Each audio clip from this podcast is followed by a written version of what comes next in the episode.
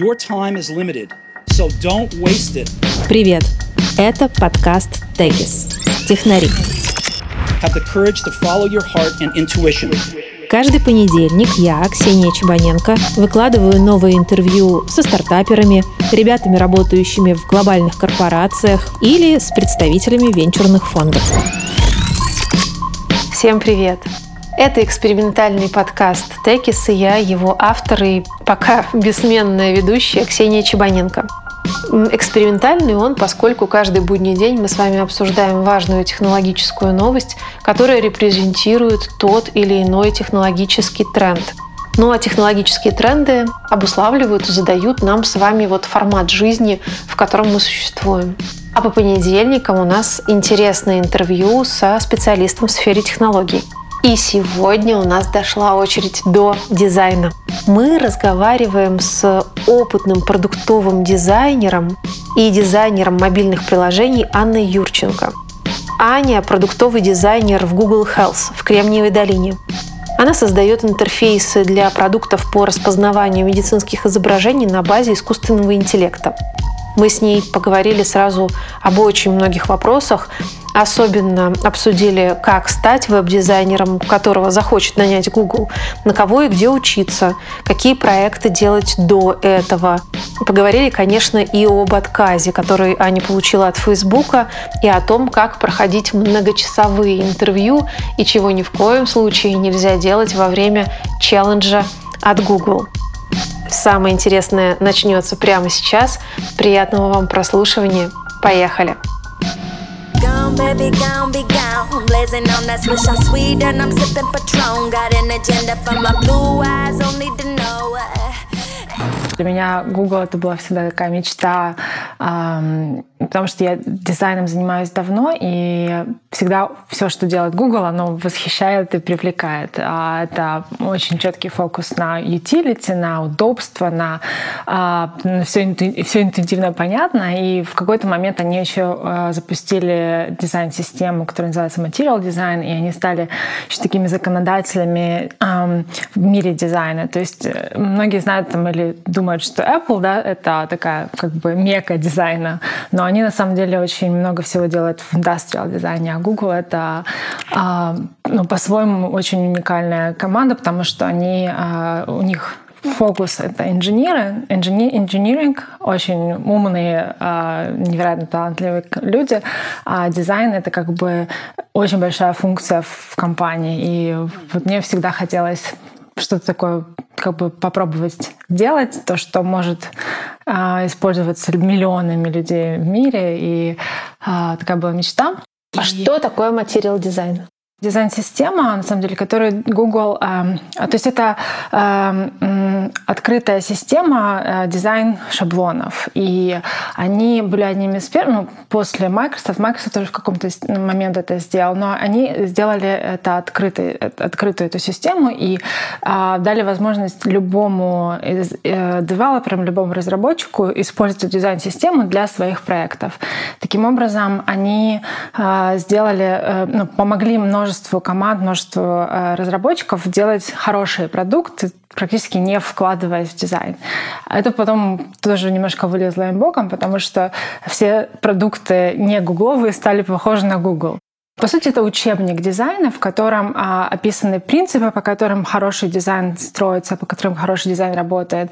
И также а, это как бы открытые шаблоны, открытые способы, как ты этот дизайн можешь построить. Помнишь, в студии Лебедева в свое время было ководство, которое mm-hmm. все читали, да. и, собственно, дизайнеры по нему учились.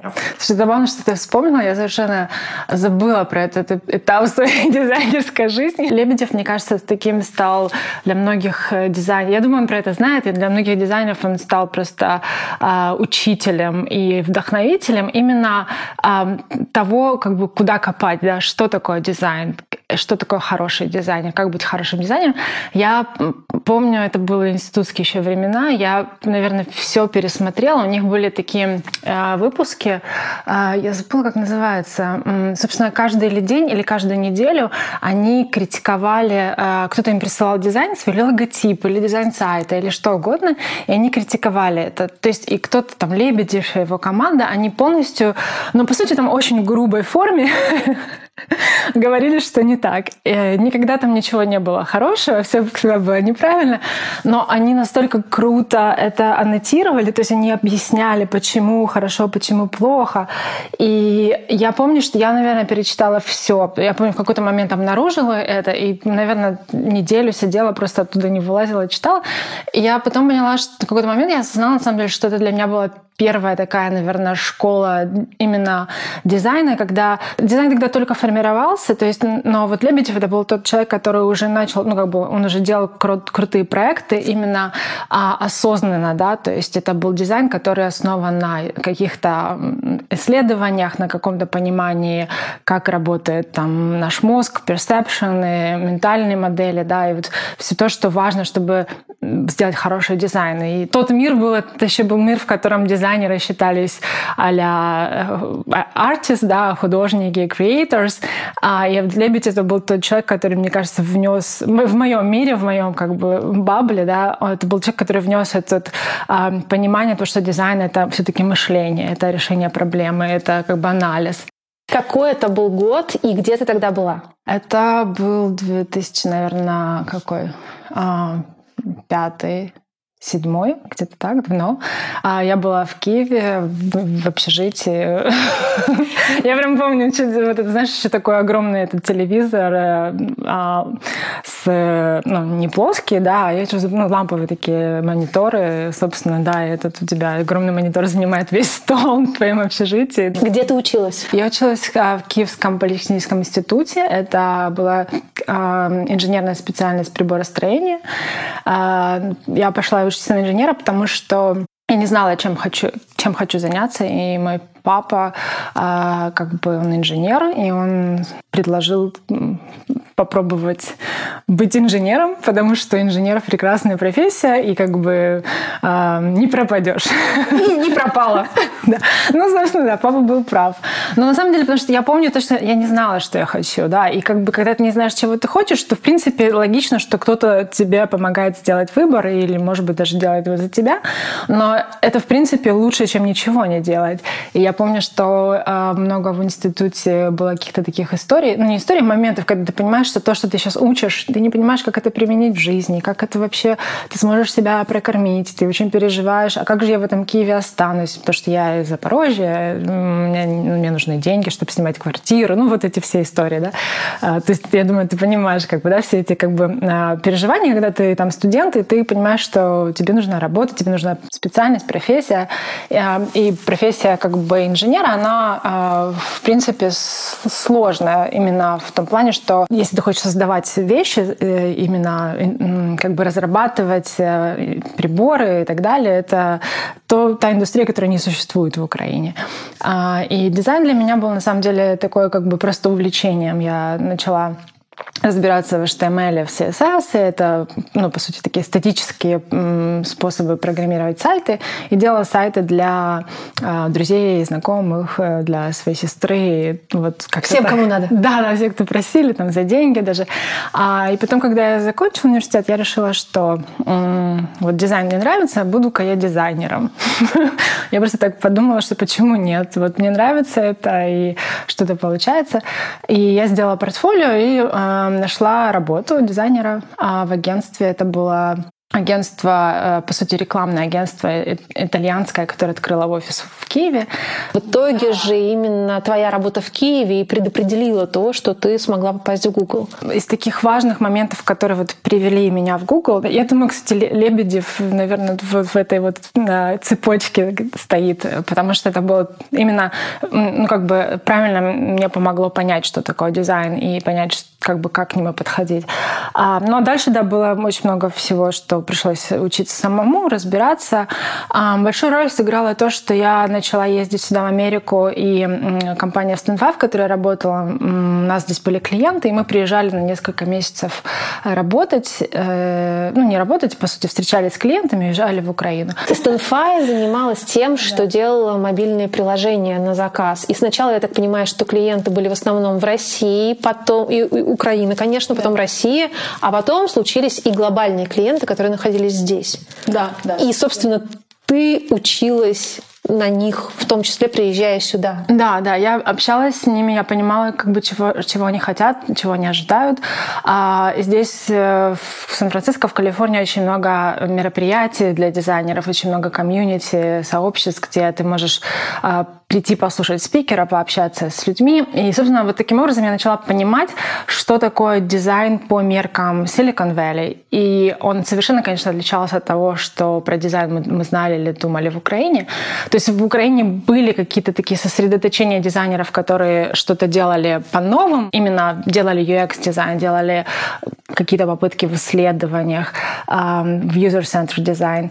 А здесь это как бы уже был таким ну, развитым, как бы развитой индустрией, и, будучи здесь, мне удалось именно подчеркнуть и научиться. Я взяла какой-то тренинг, помню, казалось очень дорогой, там что-то там 150 долларов, на полдня тренинга.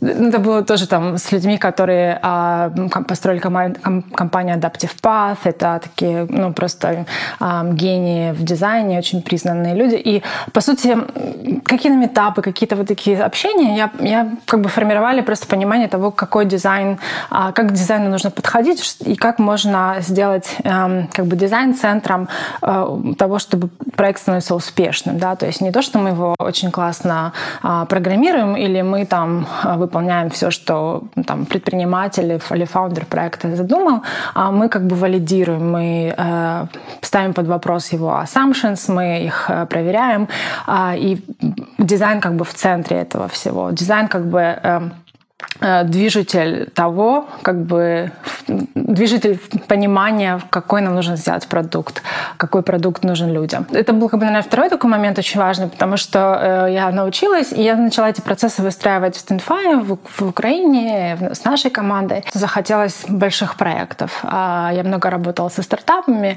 и очень было классно. Со стартапами ну, интересно, ты решаешь интересные проблемы, вы быстро запускаете продукт, вы итерируете и так далее но никогда не удавалось достичь ну, масштаба, никогда не удавалось достичь миллионов людей или какой-то сложной системы, которая как-то сложно работает. Мне хотелось этой сложности.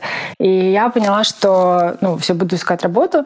А я уже тогда была здесь. Я думаю, именно важно было то, что мое портфолио, то есть мой опыт работы, он, по сути, был как бы уже основан на американском процессе, да, или на том, как здесь процесс ожидают будет выстроен. То есть для дизайнера очень важно показать э, то, как ты подходишь к решению проблемы, что у тебя проект э, это, ну, то есть в чем проблема, как эту проблему решить, а как ты проводишь исследования, что ты умеешь общаться с пользователем, ты умеешь э, выстраивать интервью, ты умеешь потом это интервью как бы синтезировать в insights и, собственно, формировать гипотезы, которые приводят к какому-то продукту.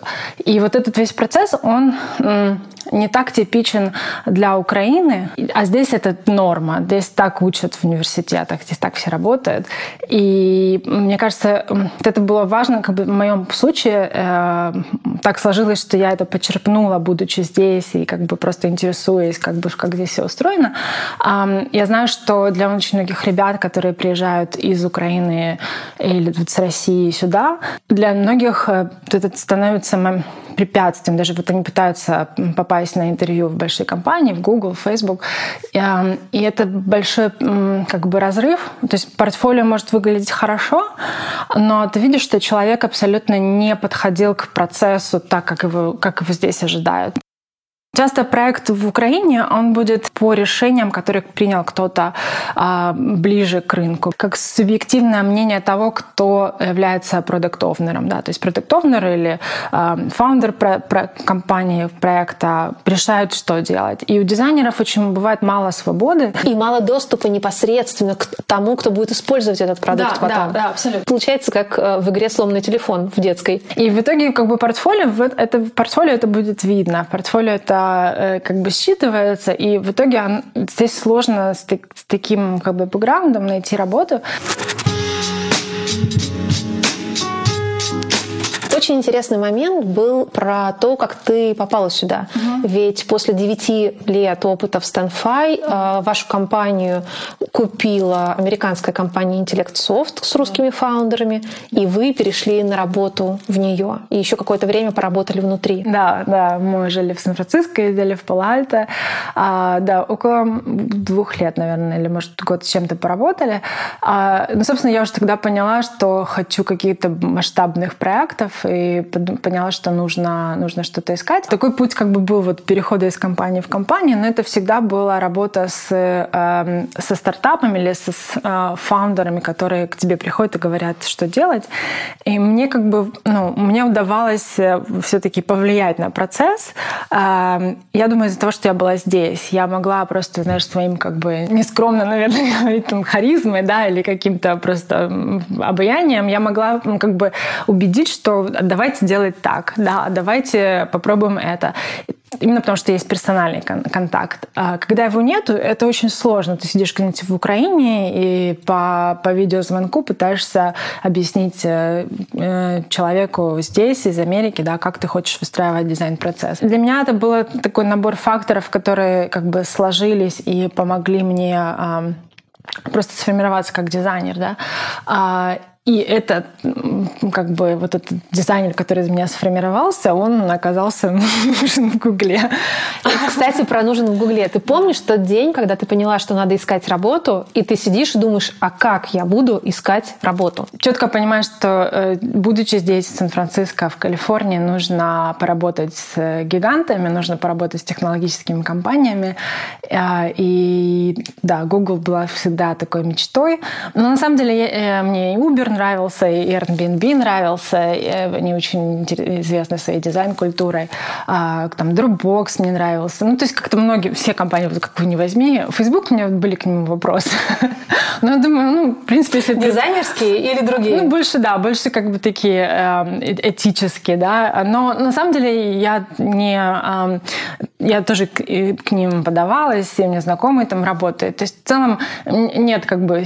Не было каких-то таких, знаешь, э, жестких барьеров, просто были какие-то предпочтения. Я очень не понимала, что такое а, процесс интервью здесь, вообще что ожидать. То есть ты можешь почитать массу статей в интернете, а, на Ютубе много всего, но как бы всегда ты все равно психологически боишься, да, что это, как это. У дизайнеров, например, еще сложное интервью, потому что недостаточно просто иметь крутое портфолио и м, хорошие знания там э, тулзов, да, то есть крафт, именно хорошие навыки да, в дизайне. Тебе нужно очень хорошо уметь рассказывать про себя, про свой дизайн, про свои решения в дизайне, почему ты э, делал так, а не так. Э, и это вот этот навык э, как бы сторителлинга, он нам в целом целом ну, наша ментальность да, славянская, он э, чужд, потому что мы как бы... Я бы сказала постсоветская. Мне кажется, в славянской ментальности со сторителлингом mm. все довольно-таки неплохо, но mm. если обратиться к какой-то мифологии, mm. знаешь, вот да, да, да. советский Это такой, правда. советская школа, она, мне кажется, очень сильно э, такая ориентированная как раз на инженеров, на hard skills. Именно, э, да, навык хорошо выступать, навык убедительно рассказывать, навык навык находить аргументы. Это то, чему здесь э, ну, как бы в школе учатся, садик, садики, мне кажется, э, учатся. А у нас это, мне кажется, ты можешь это пикап да, по мере своей карьеры, конечно, там научиться этому, но это действительно такое усилие, которое ты на собой делаешь. А, и здесь, э, по сути, я начала с того, что выбрала как бы, компании, которые мне совершенно ну, не интересны. Логичный 我 Да, то есть, э, по сути, как бы такой написала список компаний, которые, ну, вроде бы кажутся неплохими, но они мне не интересны как работодатель. То есть, да, а, я знала, что моя цель — это технологические компании большие, Facebook, Google, а, Uber. И вот с этими компаниями я начала процесс, а, подала э, свое портфолио, и у меня как бы был такой план, что я посмотрю, насколько мое портфолио в целом проходит какие-то этапы, насколько на, него реагируют. Оказалось, что реагирует хорошо, Э, я подумала, ну, классно. На самом деле я сейчас понимаю, что это тоже очень большая, уже, уже очень круто, потому что я вижу сейчас, общаюсь с ребятами из Украины, из России, которые хотят э, попасть здесь на интервью, и э, видно, как их просто отсекают на, на этапе портфолио. Просто вот портфолио дальше не идет, сразу уже отказывают. У меня портфолио проходило, то есть это было ну, круто, мне звонили, я, были много интервью по телефону. Потом начались он-сайты. Здесь процесс в целом у всех компаний одинаковый. Э, это вначале тебе звонит рекрутер и задает общие вопросы про то, какая у тебя виза, там, почему ты хочешь работать в этой компании, а, какие у тебя карьерные цели и опыт, там, или что-то еще такое спрашивает, там, а, как ты стал дизайнером. А потом второе интервью — это, собственно, уже с дизайнером, который будет задавать более специализированные вопросы. Он уже специалист в сфере, он будет а, пытаться понять, насколько ты подходишь к их, к их компании. И в дальнейшем уже идет, вот если это Google, то они еще дают дизайн упражнения, такой дизайн челлендж, то есть домашняя работа, ты должен э, решить как бы дизайн проблему, сделать с нуля дизайн. Все остальные никто больше не дает дизайн челлендж. Вот Google, он такой очень, да, серьезный. И а, дальше вот если ты сделал дизайн челлендж в Гугле, в другой компании, это просто, если ты прошел интервью с, ре, э, с рекрутером, не с рекрутером, а с дизайнером, тебя зовут на onsite. Он-сайт — это в офис компании непосредственно уже лицом к лицу, а до того все происходит по телефону или... Сейчас на самом деле стали чуть-чуть менять. Сейчас э, делают чаще видеоинтервью. То есть, мне кажется, я не знаю, почему такое изменение произошло, но в моей, моей истории это были телефонные разговоры. Эм, тоже довольно сложный момент был для меня, и у меня даже был такой один э, фидбэк от одного из дизайнеров, когда у меня был вот после телефонного разговора мне отказали. Не, меня даже позвали на он-сайт а, и отказали потом. И мне было очень ужасно обидно, потому что был такой классный проект, еще мне понравился, мне показалось, я понравилась. И мне отказали, и я потом спрашивала, почему. А, и мне этот дизайнер сказал, что а, ты очень неубедительно как бы звучала. То есть я я, не, я, я тебя не понимал. И по сути он мне говорит, очень часто именно то, что это телефонное интервью, у тебя нет никаких других каналов, э, да, с человеком как бы донести, да, у тебя нет ни жестов, ни эмоций, ни, ни мимики, а, ничего такого, что как бы немножко всегда дополняет то, то, кто ты есть. У тебя есть только твой голос, этот акцент, который... Неизбывный. Да, да, да. И, собственно, а этот э, дизайнер, он еще был французом, у него тоже был акцент. И я его не очень понимала, и он меня не очень понимал. Мы как бы не сошлись, но проект был интересный. И, в общем, да, было смешно. Да, и, собственно, а, да, вот это весь такой телефонный мир заканчивается. Тебя зовут на онсайт. Это онсайт — это пять интервью в течение дня. С самого утра ты приходишь, и у тебя по часу интервью а, с дизайнерами, с, как правило, это PM. Project Manager. Project Manager, иногда инженер. А, ну, в моем случае это еще э, исследователь, то я UX Researcher. Это такая тоже специализация в дизайне. Но из интервью обязательно дизайн-челлендж. Самое страшное... Э, Когда они смотрят, как ты работаешь Прям физически? По-разному бывает, да, но э, ча- чаще это э, дизайнер с тобой, как бы вы становитесь возле whiteboard, это еще называют whiteboard challenge, и он тебе э, дает какое-то задание. Например, есть такая там проблема, да, у нас там есть э, э, задача сделать два календаря, э, для людей, для пользователей в различных тайм-зонах. Да? Как ты поможешь им максимально удобно, максимально быстро э, запланировать встречу так, чтобы это было удобно для одного человека там в Америке и для другого человека в Индии, например, и, например, еще для третьего человека где-то на Гавайи. Да? И то есть как, как ты эту задачу решишь э, вот просто скетчами, да, просто на, э, на, на whiteboards, на доске. Самое важное в этом на самом деле не то, там, решил ты или не решил, это не математика. Да? Тут, тут на самом деле нет правильного решения, их может быть очень много. Но это то, как ты будешь э, думать, а, да, как ты будешь себя вести, как ты будешь взаимодействовать с этим человеком.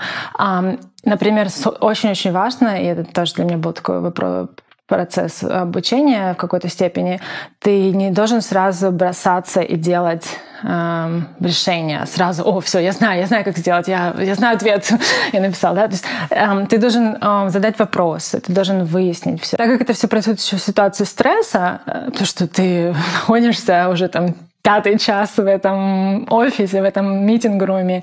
Да, тебя покормили обедом, но ты уже устал, и тут тебе еще нужно думать, и нужно еще как бы иметь этот позитивный настрой. И вот эти вот пять интервью — это что-то, что все делают здесь. Вот кто-то придумал этот подход, и дальше все просто подхватили. В Украине так не делают, никто так не собеседует. На самом деле вот это, да, стандартный процесс.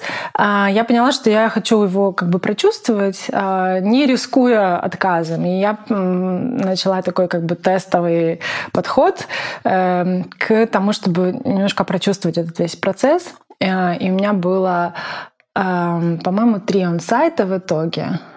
Да, три онсайта и три отказа. И это был такой просто холодный душ, такой вау. Потому что я думала, я крутая, но я типа классная. Я дошла до онсайта, я на онсайте вообще там все сделала. На самом деле нет, не все. В одном случае я очень классно сделала, а, но там действительно была такая техническая сильная специальность, технические продукты. Я не очень фитилась, я такая, ну, у меня не было таких сложных проектов в портфолио. Но были проекты, ну, были э, интервью, где мне казалось, ну прям классно, вот просто было офигенно рано, и мне отказывают.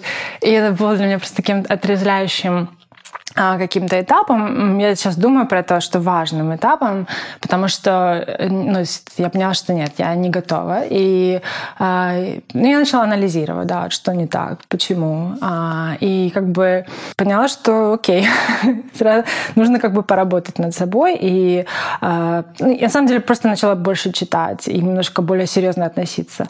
А, там, в этом своем первом подходе я там могла опоздать на собеседование, знаешь, ну вот как-то так, несерьезно, ну что я думала, все классно. А оказалось, что нет. Не, было, нет, было грустно. И смешно, и грустно. Да, да. Ну, сейчас я как бы так думаю, что вот такая, да, самоуверенная, но... Ну, как бы иногда такие, такие штуки нужны, знаешь, то есть, чтобы тебя так отрезвили, и ты такой, окей, надо серьезно подойти. И вот второй момент, второй как бы э, подход мой был, это уже как раз компаниям, которые мне интересны. А, то есть это у меня был список компаний, а, я написала список компаний, в которых хочу работать, и, собственно, вот ну, начала туда подавать заявления по этому процессу, который я уже немного освоила, немного уже поняла, как бы чего ожидать, э, что, что спрашивают. То есть как-то вот был именно этот период подготовки себя. Сколько времени заняло интервью в итоге в Google от самого первого момента подачи заявки и до того, как ты получила офер? Google э, занял три месяца. А, весь интервью процесс, но это не обязательно как бы э, связано там с их какими-то особенностями. Это, э, например, вот дизайн э, челлендж, который тебе дают, ты сам выбираешь время, сколько ты хочешь на него потратить. Да, я, мне кажется, там две или три недели потратила. Да? То есть какие-то такие моменты, которые э, ну, немножко затягивают процесс, э, не только там, потому что эта компания так долго что-то делает, но что есть еще там твой да, какой-то фактор. Но в других компаниях, на самом деле, чуть быстрее. Вот Facebook был всего месяц интервью. И ты получила офер в Facebook? Facebook нет, не получила. Это было еще, это была травма просто. То есть ты прошла полностью весь путь, да. который не закончился оффером. Да, да. Google так долго интервьюирует. А, я их дождалась. На самом деле а, в Facebook, если бы сделал мне офер, я бы не дожидалась Google уже, потому что, ну, Facebook как бы был даже хорошим для меня как бы кандидатом в моем как бы топ, топ, топ-листе. И на самом деле, когда вот так смотришь назад, думаешь, ну классно, что они меня не взяли, потому что в Гугле я попала в Google Health. Мы занимаемся тем, что мы применяем artificial intelligence, да, искусственный интеллект к проблемам здоровья. Мы помогаем докторам лучше анализировать медицинские данные, медицинские изображения. Мы помогаем, как бы помогаем, помогаем людям быть здоровее. То есть это нереально крутая сфера, которая мне очень нравится. И я думаю, что классно, что меня в Facebook не взял.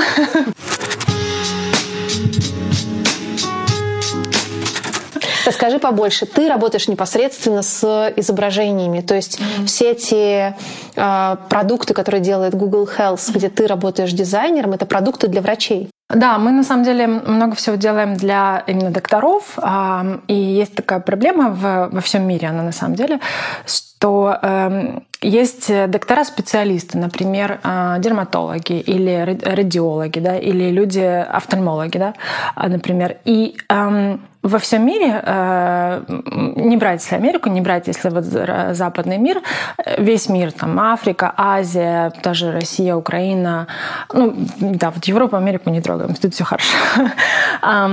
Очень мало специалистов. То есть, например, я боюсь наврать цифрами, но там в Индии на одного офтальмолога может быть там до 100 тысяч людей. О, боже. Это очень, да, очень большая как бы нехватка специалистов, и это приводит к тому, что э, человек очень долго ждет э, результат своей диагностики. Потому что, например, в Таиланде мы делали это исследование, это публичная информация. В Таиланде э, человек ждет три месяца, пока офтальмолог посмотрит на изображение его сетчатки глаза. А, да, здесь в Америке это происходит сразу. Ты пришел к офтальмологу, тебе сразу сказали, что у тебя там все хорошо или нет.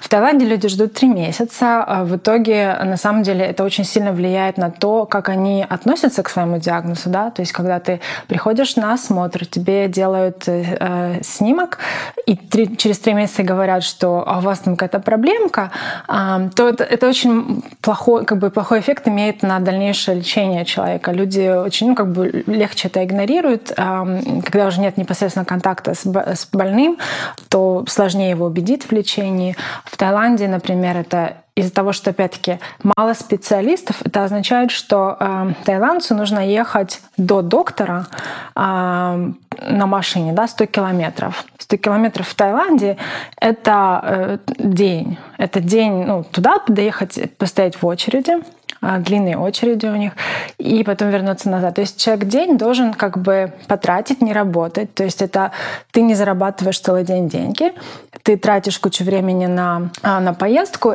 И ну, это большая проблема, приводит к тому, что люди действительно откладывают лечение, откладывают до момента, когда там уже поздно, когда в случае с диабет, диабетической ретинопатией, вот, которую мы пытались решить э, а, при помощи AI, это приводит действительно к тому, что человек теряет теряет зрение. И это ну, страшно, да, потому что э, диабетическая ретинопатия — это болезнь ди, ну, у диабетиков. Она может появиться не в старом возрасте, то есть в работоспособном возрасте человеку может быть 50 лет, да, то есть он еще у него семья, и ему нужно кормить семью.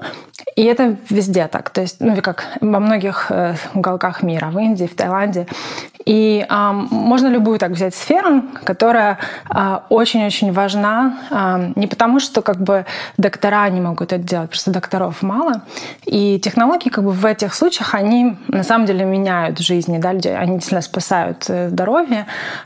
Если говорить про так, такой мир как бы западный, да, э, Америка, э, Европа, у нас проект есть с, э, с Британией, и проекты здесь, здесь, здесь тоже в Америке. И здесь немножко другая история. Здесь докторов, докторов много, но э, как бы AI может им помогать лучше делать диагноз, э, может э, замечать какие-то э, вещи, которые доктор не заметил, и подсказывать, да, посмотрите, пожалуйста, сюда, вот вам там ничего не кажется подозрительным, да.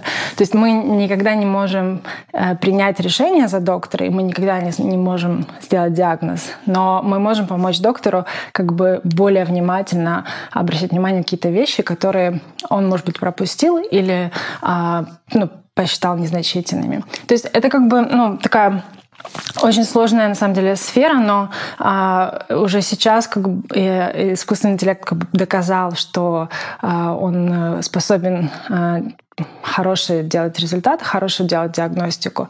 И потихонечку, потихонечку это все э, как бы проникает в, в здравоохранение. Но путь довольно как бы непростой, потому что очень большая ответственность на всех этих продуктов. А, и вот, да, я как раз работаю с э, командами а, ML scientists, machine learning инженер, инженеры, которые создают эти модели, и дальше мы придумываем, как эти технологии конвертировать в продукт, как это все э, должно работать в условиях госпиталя, в условиях, когда у тебя пациенты в очереди сидят ну и так далее. Чем работа дизайнера в Гугле отличается от твоей предыдущей, более чем десятилетней э, работы в дизайне со стартапами и с более мелкими компаниями? Очень большая разница. Э, на самом деле в в Гугле э, дизайнер э, это такой коннектор. Время, которое я уделяю непосредственно дизайн, э, мне кажется, может быть, 30% моего времени. Когда ты непосредственно работаешь в программе, чтобы нарисовать интерфейс, потому да. что ты интерактив дизайнер, да. да, ты работаешь, рисуешь интерфейс. Да. да, это может быть 30% времени. Ну, зависит, но очень много всего ты делаешь. Это для, как бы ты выстраиваешь м, взаимоотношения с людьми, которые нужны для того, чтобы сделать этот дизайн. Ты выстраиваешь процессы. То есть, эм, то есть ты бор... много разговариваешь. Очень, очень. Переписываешься, разговариваешь, сидишь на митингах. Да, очень-очень много э, делаю. По сути, 70% оставшиеся. Да, да, делаю слайд-декс. Это прям для меня открытие, что так... Куча презентаций. Очень-очень много всего этого, да. Но это нереально... А, вначале это было таким большим шоком для меня, потому что я, я привыкла делать, ну, не знаю, 70% ну, времени делать дизайн, 30% писать письма или разговаривать. А, да, или там, даже если ты делаешь интервью с пользователями, ну, это все равно как бы дизайн э, в, конце концов. Но в, да, вот в большой компании я пришла в Google, чтобы делать крутые, большие, сложные проекты, это как раз та цена, которую ты должен заплатить как дизайнер. То есть ты должен а, уметь а, доказывать там свою позицию друг... не просто другим людям, а множеству других людей. Находить как бы правильный процесс. Например, ты не можешь просто взять и сделать, ну там провести исследование, поработать с пользователями, пообщаться и сделать что-то. Да? У тебя есть всегда, э, например, инженеры, которые знают, как работает модель, как работает э, система AI. Э, твой продукт, он, по сути, транслирует AI э, пользователь, да, и ты как дизайнер становишься таким как бы ну, connective tissue, да, ты как бы соединяешь а, эту технологию с миром, ты должен понять, как эта технология, потому что ты не можешь ее просто взять и ну, так, как тебе объяснили инженеры, отдать людям или сказать, вот, люди, пользуйтесь. Да? То есть ты становишься таким как бы транслейтер да, этого технологического продукта в продукт пользовательский. Кроме этого, у тебя есть как бы бизнес-часть, э, э, продукт-менеджеры, а у продукт-менеджера там еще своих как бы много разных э, ответственностей. В моем случае это еще добавляется сюда доктора, потому что продукт, он должен как бы говорить на языке пользователя, он должен быть профессиональным и понятен профессиональной аудитории. И ты, получается, как бы очень много должен вот этих всех групп людей да, соединить, почерпнуть от них знания. Но очень часто это организовать процесс, такой дизайн, да, такой, когда ты вовлекаешь их в дизайн-процесс. И это все тоже как бы, ну, ты, ты не магически этому учишься, что вот, а, мне нужно сделать воркшоп, хорошо, пошел сделал что Тебе нужно, ну, как бы ты вначале ты вообще боишься, да, а как же там эти все гениальные люди, вот гуглеровцы, я же как сейчас как, просто какую-то фигню тут сделала. Вначале ты как бы пытаешься просто понять, ну, как, э, почувствовать свою вот функцию, да, почувствовать свою роль и важность. На самом деле ту ценность, которую ты вносишь. То есть вначале ты как бы проходишь путь такой, ну, просто обретаешь эту уверенность в том, что то, что ты делаешь, это важно и нужно. И когда ты только приходишь в компанию, ну, как бы ты просто не уверен, да, ну, потому что ты когда еще не знаешь, как тут все устроено. У меня в самом начале вот такой мой большой misconception, да, такой раз, разрыв шаблонов, это было то, что я думала, что я приду в Google, а там ну просто гениально, вот знаешь, такие системы выстроены, процессы, то есть ты такой просто, э, знаешь, там, ну, как бы тебе все рассказывают, как все работает, ты такой, не знаю, сядешь и будешь просто, знаешь, как бы частью этой системы э, работать и как бы делать вот эти гениальные продукты, которые делает Google. Я когда пришла, я думала, думала, что ну, где же эта система, что я не вижу. Нет системы. Ну, то есть это так удивительно, это, это очень странно, потому что кажется, что должна быть система, которая делает Gmail, которая делает эти ну, невероятные продукты, да, там календарь, ну даже Maps. Может быть, э, в моем случае так было, но ее нет. И мне кажется, это на самом деле э, суть, да, почему Google это Google, почему Google такие продукты делает. Там э, Потому что ты, у тебя настолько много свободы. Ты приходишь, и ты делаешь то, как, ну, то, что ты считаешь нужным, то, как ты это считаешь. Но к тебе настолько большой кредит доверия, к тебе настолько большое, э, ну, не знаю, какое внимание, такое, именно, знаешь, как вот ты по сути, есть этот момент, и осознание, это все вот через это проходят, что в Google попасть сложно. Если ты туда попал, то ты уникален, то ты гениален в чем-то, в своем. И это на самом деле очень сильно влияет то, как люди друг к другу относятся. Ты априори всех считаешь как бы очень сильными профессионалами. Даже если вы в какой-то момент вот вы начали работать в команде, и у вас какой-то такой нестыковка, вы что-то недопонимаете друг друга, ты никогда, вообще никогда-никогда не подумаешь, что он как бы что-то, не, не знаю, не догоняет. Тут никогда так не подумаешь, потому что понимаешь, что если человек здесь, он а, он как бы гениальный, он, он чем-то очень крутой. Априори доверие и, эм, не знаю, какая-то... Э, то есть ты рассчитываешь на этих людей, и оно создает такую очень крутую атмосферу в команде, но и ты на себе это чувствуешь как вот профессионал, как дизайнер, ты чувствуешь, что тебе доверяют. И это так сильно помогает, потому что когда ты, э, ну, знаешь, когда тебе вот при тебя думают, что ты там, у тебя ничего не получится, ну, я знаю, что есть люди, которые, которым плевать.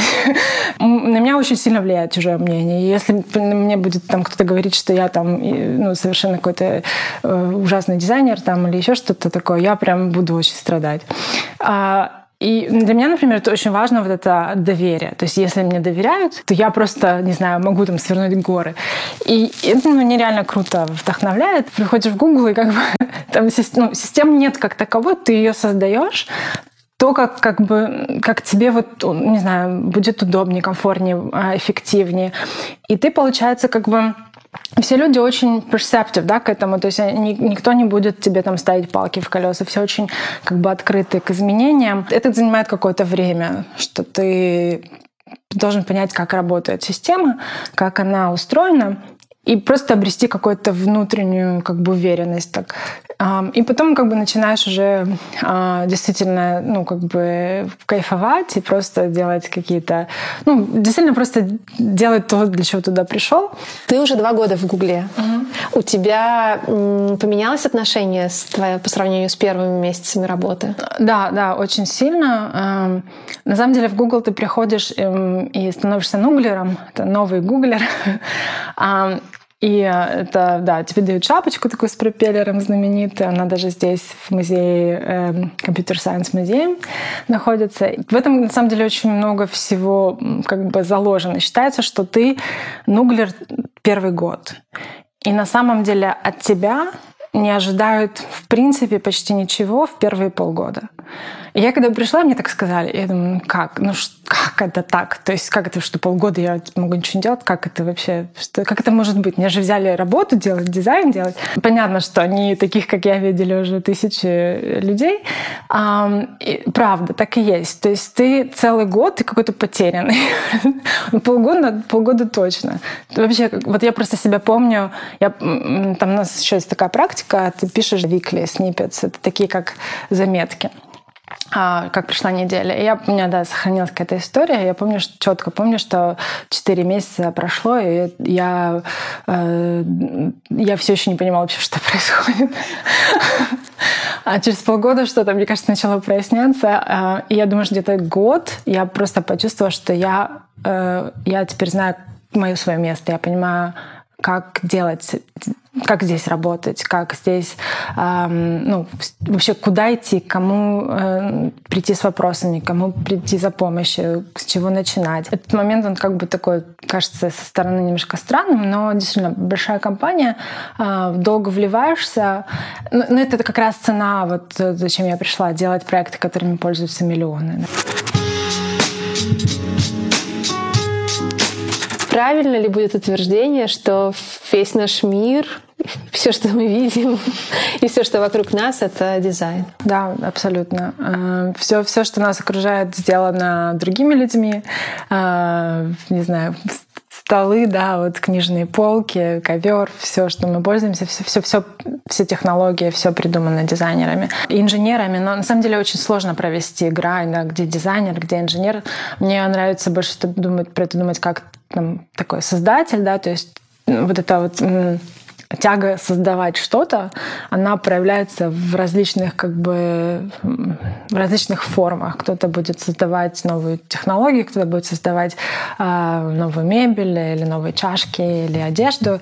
Э, то есть э, дизайн, да, дизайн вокруг нас. Э, мне кажется, что очень важно понимать, что ты можешь эти вещи также создавать, а, привносить в этот мир все, что тебе не хватает, все, что сломано или не работает, или работает не так. Вот дизайн thinking — это та, та, та система мышления, которая в какой-то момент стала очень популярной, именно потому что э, это четкий фреймворк, который показывает не дизайнеру, как из проблемы прийти к решению, как э, видеть как замечать, что вокруг тебя что-то не работает, и пытаться и хотеть это исправить, и знать, как это исправить. А, мне кажется, что сейчас на самом деле практически любой человек ну, дизайнер в том плане, что у нас много а, возможностей создавать вещи так или иначе. Но именно вот такая демократизация дизайна, она а, как бы все, все больше и больше нарастает. То есть, э, например, там те же сайты, да, взять, э, сейчас очень много, ну, когда-то сайты, тебе нужен был дизайнер, программист. Теперь Теперь ну, в наше время не нужен никто, чтобы сделать сайт, дизайнер. А, на самом деле дизайн, дизайнер как роль, мне кажется, она а, в разных э, индустриях, она где-то out, да, она уходит на второй план. Именно дизайнер как человек, который, например, делает интерфейс или а, ну да, или там, например, придумать какую-то стилистику. Но эм, там, дизайнер как дизайнер брендов или дизайнер, э, visual дизайнер, это чуть-чуть другое, да, то есть артистическая или э, визуальная составляющая дизайна, она никогда не уйдет, она всегда, всегда будет как бы нужной и востребованной, но дизайн как э, вот этот problem solving, да, он трансформируется, и дизайнер становится больше фасилитатором. Вот как то, что я делаю в Гугле очень много, именно фасилитирую да, процесс. Я как бы привожу команду или помогаю команде как бы создать продукт. Да, я создаю сейчас интерфейсы, но мне кажется, что это тоже меняется, потому что так много появляется э, библиотек, так очень, ну, там тоже Google очень много уже как бы стандартизировано, да, то есть ты, безусловно, создаешь много нового, но не сравнить, например, с тем, что тебе нужно было раньше уметь как дизайнер. Сделать что-то с чистого листа нужно было. Ты мог просто садиться и там рисовать каждый элемент, отрисовывать а, с нуля. Сейчас э, очень часто, даже если это не Google, а другая компания, да, то есть это уже как бы есть очень много, огромная комьюнити, и плюс еще такой просто разрастающийся тренд. А, это все люди как бы шарят, люди делятся своими своими всеми наработками. И, например, в дизайне сейчас um, один из таких самых популярных инструментов — это Figma. И в Figma есть, uh, например, комьюнити, где люди, не знаю, тысячи людей выкладывают свои uh, шаблоны, свои проекты. И на самом деле очень-очень много вещей ты можешь uh, как бы заимствовать, ну, абсолютно не, не стесняясь, ты никого ничего не забираешь. Это полностью открытые как бы данные, да, но это приводит к тому, что э, люди на самом деле все меньше, а, на мой взгляд, а, создают что-то с нуля. Плюс все технологии настолько долго существуют, что мы привыкаем к определенным паттернам, а, interaction pattern, которые очень сложно ломать. И, например, если раньше тебе... Вот представь, что ты делаешь там первую камеру в мобильном телефоне, ты как дизайнер решаешь совершенно новую задачу. Как мне сделать, где поставить эту кнопку? Она должна быть круглая, квадратная, слева, справа, по центру и так далее, и так далее. Да, ты решаешь какие-то задачи. Сейчас очень много вещей решены. Палец тянется вот сюда. Ты даже если там придумаешь какую-то нереально крутую идею, ты не можешь идти против стандартов. Люди уже привыкли так делать. В каких-то вещах ты просто follow, да, вот этот известный путь. Ты привык к тому, что э, если раньше роль дизайнера была вот такой, ну, как бы важной в том, чтобы придумать что-то, то сейчас меньше, чаще бывает, что, что тебе не нужно придумать. Но с другой стороны, э, создаются новые медиа, да, вот сейчас VR, AR, э, э, виртуальный мир — это абсолютно такое непаханное поле для дизайнеров. То есть какие-то, знаешь, сферы отмирают, но возникают новые, и вот туда идут дизайнеры, которым уже наскучил э, все привычное. Да, хор- хороший вопрос. Я думаю, что э, да, все, все, что вокруг нас создается, э, и дизайн в целом такой, да, демократизируется, и много людей переходят в эту сферу. Ну, как бы да, но все равно интересно. Здесь, э, мне кажется, много кому есть место, и людям, которым были интересны креативные вещи, и людям, которым были интересны аналитические вещи, технологические. Такая клевая сфера, вообще очень как-то... Ну, я, я вот ну, радуюсь, знаешь, в целом, как что я нашла эту профессию для себя, потому что это не то, что ты, что я могла бы выбрать. Это сейчас как бы UX-дизайн, а, это профессия, ты можешь захотеть, о, хочу быть дизайнером, хочу работать в Гугле, пойду-ка я учиться, не знаю, в университет, да, на дизайнера. Раньше так нельзя было сделать, и раньше ты вот, ну, как-то так вступил на этот путь, пришел к чему-то. Мне кажется, что, да, а, очень... Я очень радуюсь, что я как бы нашла себя в этой профессии. Тут очень много микса креативности, аналитических способностей, и мне как бы очень нравится вот этот вот фактор создавать что-то, да. Вот у тебя ничего не было, а тут хопа и что-то есть. После такого интересного разговора с вами, как всегда, не хочет прощаться подкаст «Текис» и я, Ксения Чебаненко. Если вам понравился эпизод и вообще симпатичен этот подкаст, то вы знаете, что делать. Пожалуйста, поставьте оценку, а если есть минутка, напишите отзыв – это единственное, что позволяет продвигать подкаст. Ну, или почти единственное. А еще делитесь нашими эпизодами в соцсетях. Это очень поможет тем, кто еще не задумывался о самореализации в сфере технологий, узнать о ней побольше и, может быть, прийти в технологическую индустрию. Спасибо и до встречи! Around your neck, tight around your neck.